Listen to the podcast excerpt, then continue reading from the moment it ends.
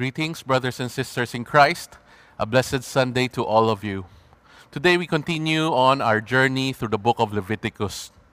Last week we learned about a very important requirement in living in the midst of a holy God, and that is living with the perfect God demands giving the perfect sacrifice. For the sinful Israelites to continue to live with the Lord, they have to offer burnt offerings and other sacrifices as atonement for their sins. And we also learned that for these sacrifices to be pleasing and acceptable to God, the animal sacrifices should not only be perfect, but they must also be offered only by a specific group of people, which are the priest.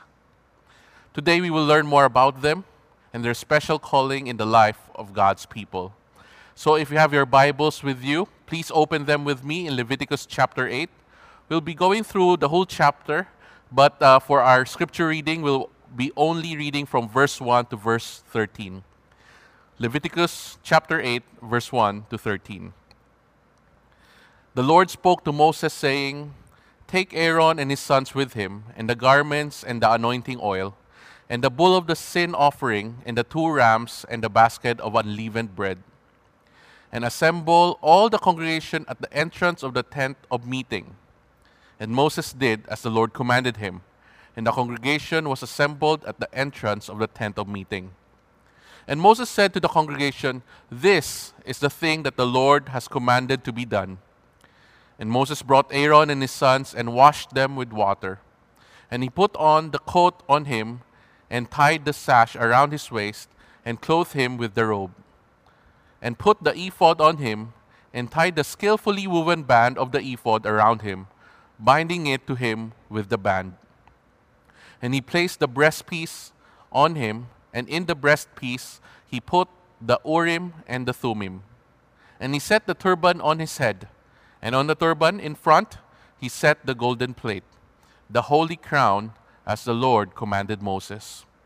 Then Moses took the anointing oil and anointed the tabernacle and all that was in it, and consecrated them. And he sprinkled some of it on the altar seven times, and anointed the altar and all its utensils, and the basin and its stand to consecrate them. And he poured some of the anointing oil on Aaron's head and anointed him to consecrate him. And Moses brought Aaron's sons and clothed them with coats, and tied sashes around their waists, and bound caps on them, as the Lord commanded Moses. May God bless the reading of his word. Have you ever been part of an exclusive group? Or have you ever been entrusted a very important role? Maybe you have been voted to be part of the student council when you were in high school or in college or even a batch officer. Or maybe you have been appointed as a fellowship officer in church or maybe even hold a government office. If you have, then you know how great an honor it is to be part of such a special and exclusive group. It is a great honor because not everyone is given the opportunity to be part of one. But we also know that honor is only one side of it. For there is also great responsibility and pressure that comes with the task. Just as Uncle Ben told Peter Parker in the first Spider Man movie, with great power comes great responsibility. This was the case with Aaron and his sons, whom God specifically and specially appointed to serve him and his people as priests. Now, what are priests? Priests are the ones tasked to be mediator between God and his people. To put it simply, they are like the middleman. They are God's representative to the people, and they are the people's representative to God. Talk about pressure, right? Now, why is there a need for a middleman between God and his people?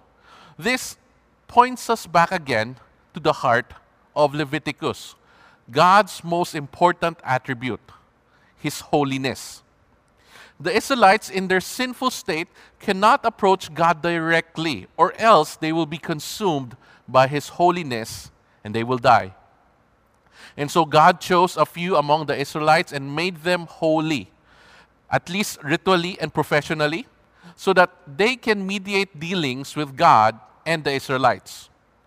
And these chosen few are the whole tribe of Levi, one of the twelve sons of Jacob, to serve in the tabernacle and later in the temple as temple servants. And from the tribe of Levi, God chose Aaron and his sons to serve as priests.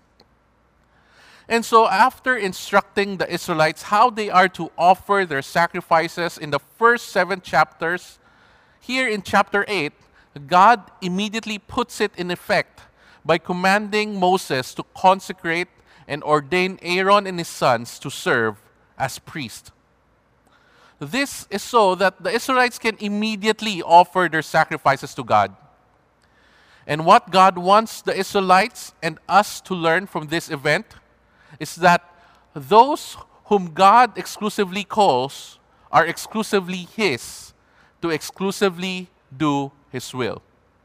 Those whom God exclusively calls are exclusively His to exclusively do His will. Let us understand more what this truth means to us by diving to Leviticus chapter 8 together. First, let us understand the exclusivity of the priestly office. Now, we usually do not want the term exclusive to be associated with the church because the word exclusive may sound so elitist, like being part of an elite club where you have to be rich and have some connections in order to be part of one. Well, the church definitely isn't an exclusive elite club. But sadly, some people have that impression about the church because some Christians act like it is. But that is not what the exclusivity, the exclusivity of the priesthood means. The exclusivity of the priesthood means that they are exclusively for God's use only. And that is what the anointing of Aaron and his sons tells us that they are consecrated to be used for God's purposes only. The priesthood is exclusively his. We see this when Moses dressed Aaron with the high priestly clothes in Leviticus 8, verse 6 to 9. It says, And Moses brought Aaron and his sons and washed them with water and he put on the coat on him and tied the sash around his waist, clothed him with the robe, and put the ephod on him and tied the skillfully woven band of the ephod around him, binding it to him with the band.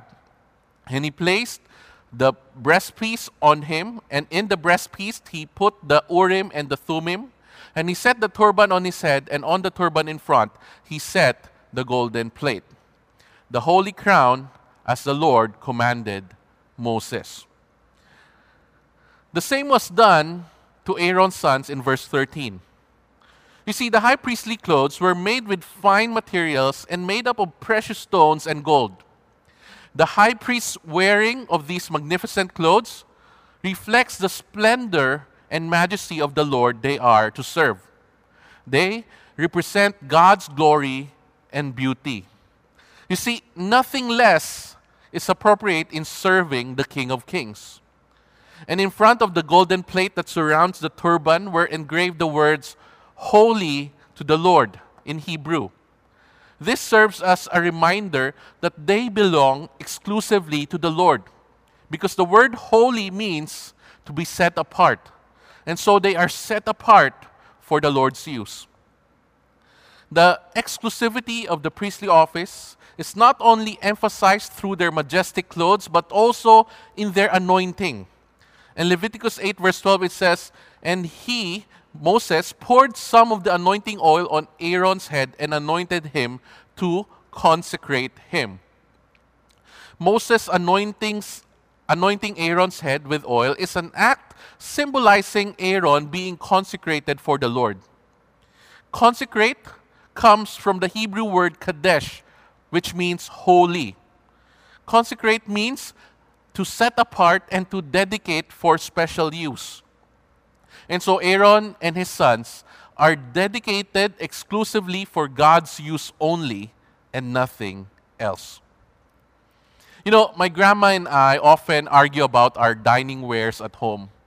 She often asks me or our helper to buy some plastic or cheap dining wares from the market. And whenever she does that, I always ask her, why do we need to buy new ones when we have lots of nice plates and cups at home simply being displayed, gathering dust, not being used?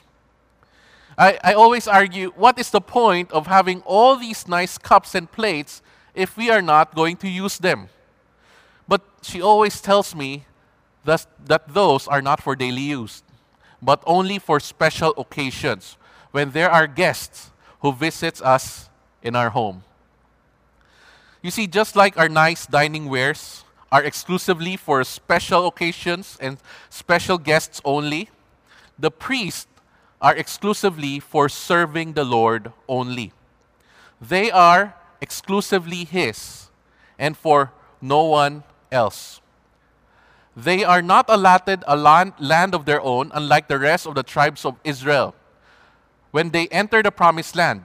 They are not to take part in the agriculture or raising livestock.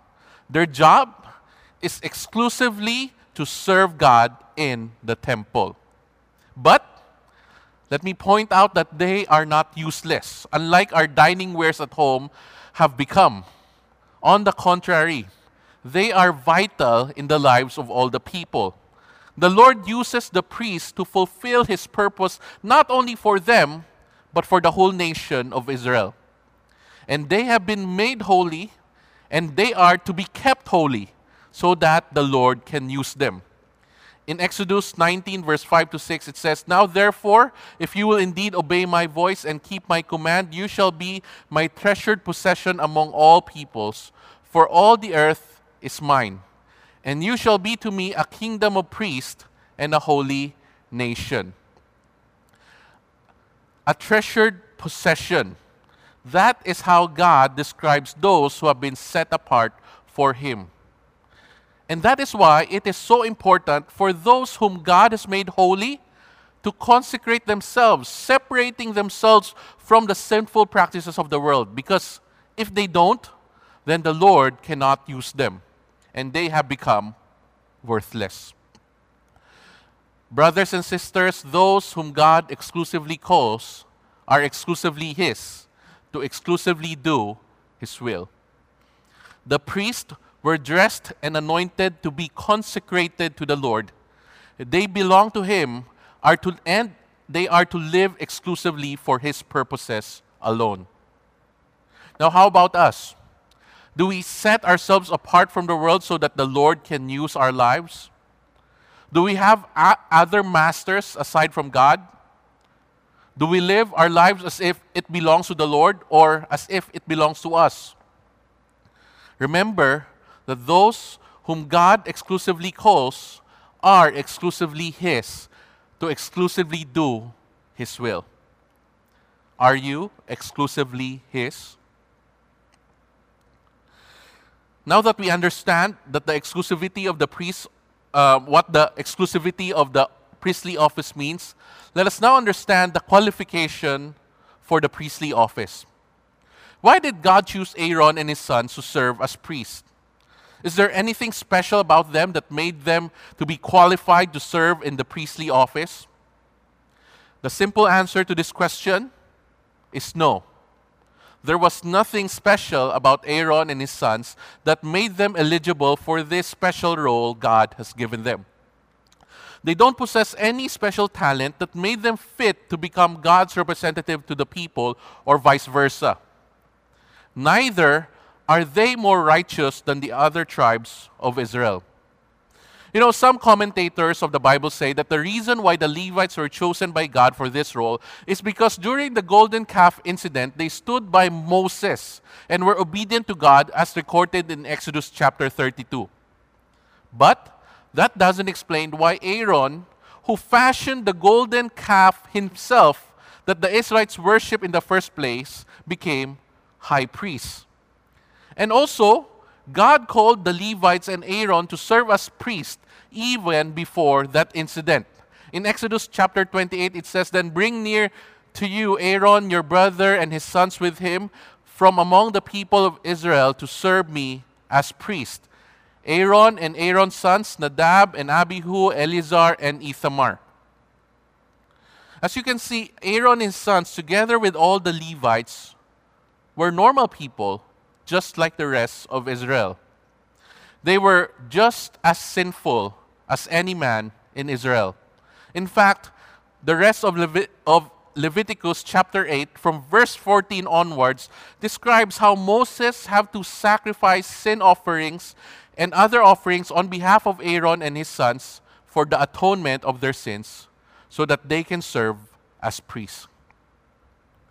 In Leviticus 8, verse 14 to 15, it says, Then he brought the bull of the sin offering, and Aaron and his sons laid their hands on the head of the bull of the sin offerings. And he killed it, and Moses took the blood, and with his finger put it on the horns of the altar around it, and purified the altar, poured out the blood at the base of the altar, and consecrated to make atonement for it.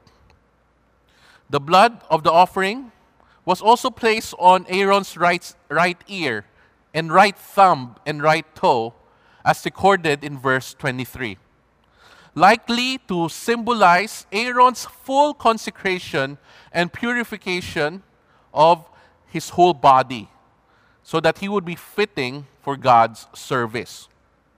So, as you can see, there's nothing special about Aaron and his sons, nor the rest of the Levites. What makes them special is that they are exclusively chosen by God to serve as priests. It's not who they are that made them qualified to be priests. It is because of what God has done that made them qualified to serve as priests. Do you guys remember when we talked about Jacob and Esau in Genesis chapter 25 last year? What did we learn there? Do you remember? We learned that God does not choose the qualified. Instead, He qualifies the chosen. And we see the same thing here. It is by His grace alone that He qualifies those He has chosen. He forgives their sins and transforms them so that He can use them for His purposes, just like what He did to Jacob. Brothers and sisters, God does not choose all people to be His servants, nor does He only choose talented or righteous people to serve Him. God chooses whom He wants to choose. All of them sinners, and then all of them saved by His grace. He atones for their sins, transforms them, and makes them holy, and He uses them for His glory. And now you might ask, how do I know if I am chosen by God to serve Him? Well, let me tell you. If you are a Christian, a follower of Christ, if you are part of the church, then you are chosen by God to serve as His royal priesthood. For the Apostle Peter tells us in 1 Peter 2, verse 9, it says, But you are a chosen race, a royal priesthood, a holy nation, a people for his own possession that you may proclaim the excellencies of him who called you out of darkness into his marvelous light. Yes, brothers and sisters, you and I are called to be his priest to the world. We, the church, are God's representative to the world. Our primary function as the church is to serve this deeply troubled world as priests, mediator of God's grace by sharing the gospel and leading people to God by making disciples. We are exclusively called for His exclusive use to proclaim the excellencies of the one who called us. Usually, the church calls for volunteers to serve in various ministries. And many times we volunteer ourselves or excuse ourselves from volunteering. But, brothers and sisters in Christ, God does not want us to be volunteers. We are called to serve Him. We are forgiven by God to serve Him. We are saved by God to serve Him. We are being transformed by God to serve Him. We are gifted by God to serve Him, the King of Kings. Brothers and sisters, we are not volunteers. We are called to serve as His royal priesthood. We are not volunteers, we are called. It is not our choice to serve, it is our duty to serve in whatever ministry God calls us to serve. So, may this be a reminder for us that next time when there is an opportunity to serve, we will not hesitate and think whether we want to serve or not because it should not be our choice. It is our duty. We are not volunteers, we are called. And let us not think ourselves unqualified, because He always qualifies those whom He has called and chosen. Remember, those whom God exclusively calls are exclusively His to exclusively do His will. And UECP, we are those people. We are the ones exclusively called by God. We are exclusively His to do His will exclusively. Now that we understand the exclusivity and qualification of the priestly office, and that we are called to be His royal priesthood, what then are the responsibilities of the priest? Just as we have talked about last week, the priests are to offer sacrifices pleasing to the Lord. These sacrifices are not only means of atonement, but also of worship to God. The priests are to lead people, are to lead the people in worshiping the Lord. And that is our role as well. We are to lead people in worshiping the Lord. In 1 Peter 2, verse 9, it says that we are a chosen race, a royal priesthood, a holy nation, and our task is that we may proclaim the excellencies of Him who called us out of darkness into His marvelous light. You see, as His royal priesthood, our lives, our words, our actions, our thoughts must all give glory to Him. And before we can even lead others in worshiping God, our lives must be holy and pleasing to God. In Romans 12, verse 1, it says, I appeal to you, therefore, brothers, by the mercies of God, to present your bodies as living sacrifice, holy and acceptable to God, which is your spiritual worship. When we obey God in our lives, living holy lives, keeping away from sin, then we are offering sacrifices that are pleasing to the Lord. But on the other hand, even when we praise God with our lips, but we live in disobedience and sin, then we are not really worshiping God. And as priests, we have to make sure that our offerings are pleasing to the Lord. So, my question for you, my brothers and sisters, are you living your life pleasing to the Lord?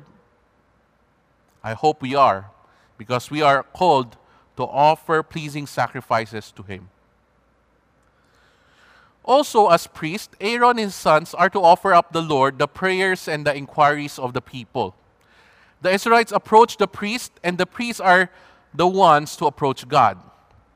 The same way, as God's royal priesthood, one of our important roles is to pray and intercede for others.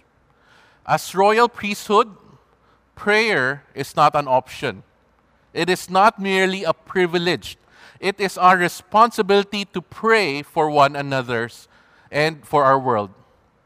In 1 Timothy 2 verse 1 to 3 it says, "First of all, then I urge that first of all then I urge that supplication prayers, intercessions, and thanksgiving be, thanksgivings be made for all people, for kings and all who are in high positions, that we may lead a peaceful and quiet life, godly and dignified in every way.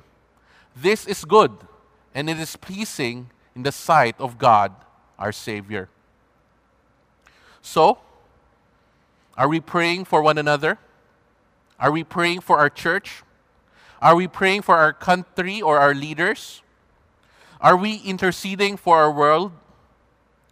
Brothers and sisters, as God's royal priesthood, we should.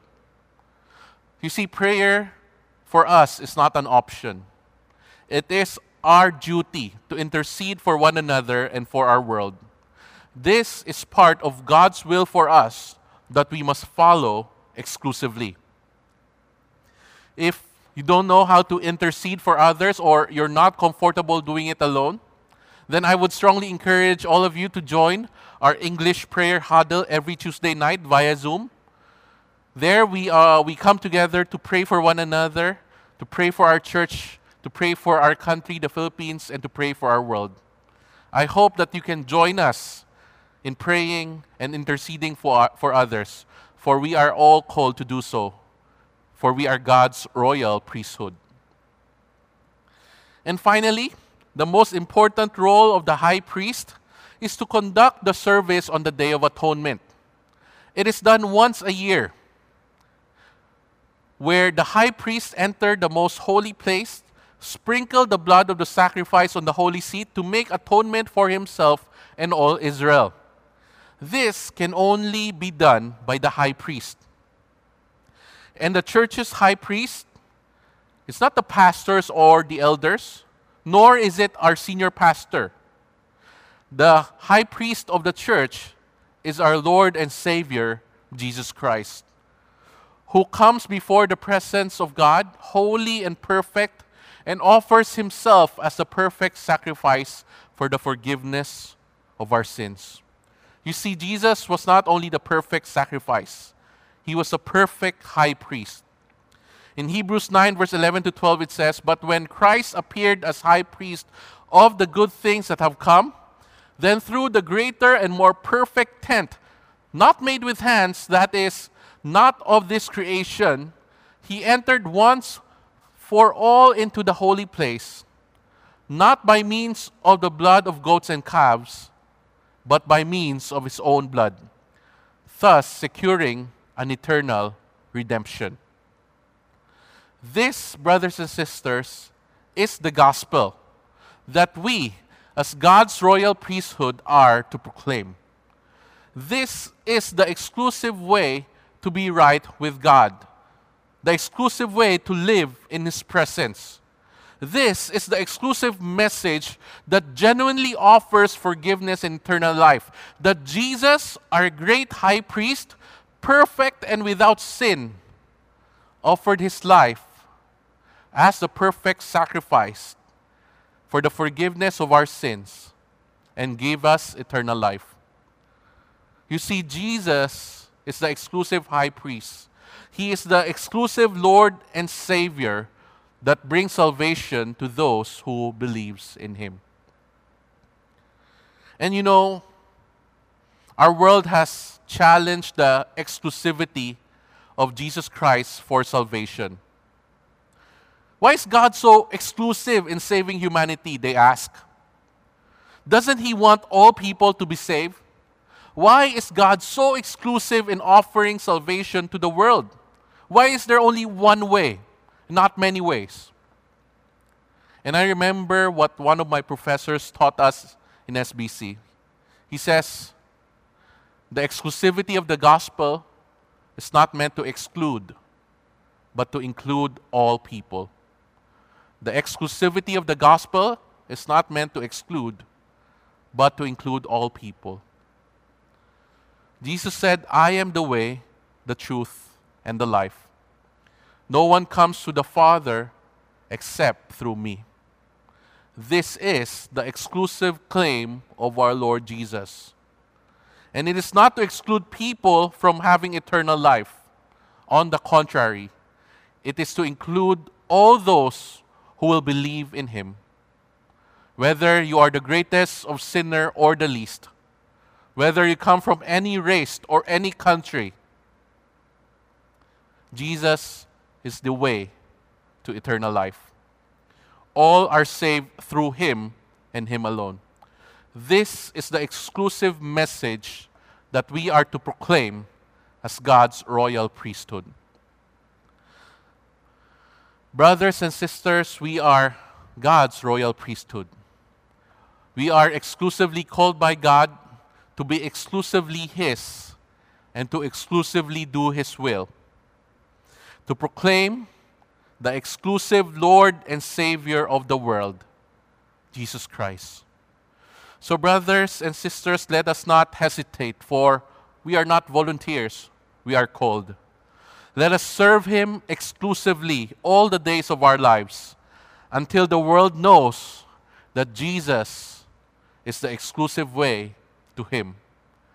He is the exclusive way to eternal life. Let us pray.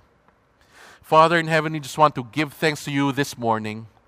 Thank you for leading us to the book of Leviticus and leading us, Lord, to remind us that you have assigned priests to serve you exclusively so that we can come to you and offer our sacrifices. But most of all, we thank you for our great high priest, Jesus Christ, whom who came to your presence perfect and who gave the perfect sacrifice of his own body and blood for the forgiveness of our sins.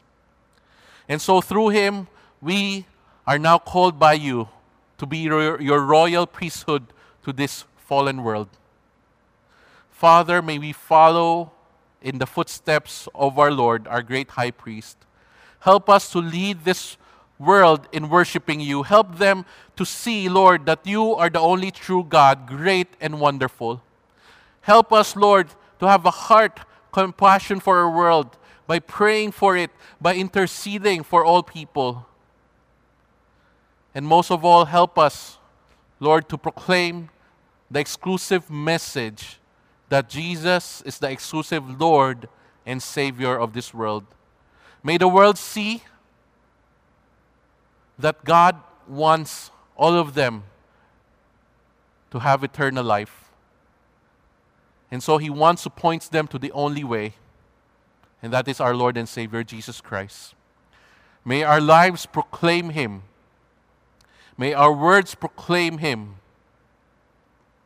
so that the world may know that He is the only Savior who can give us eternal life.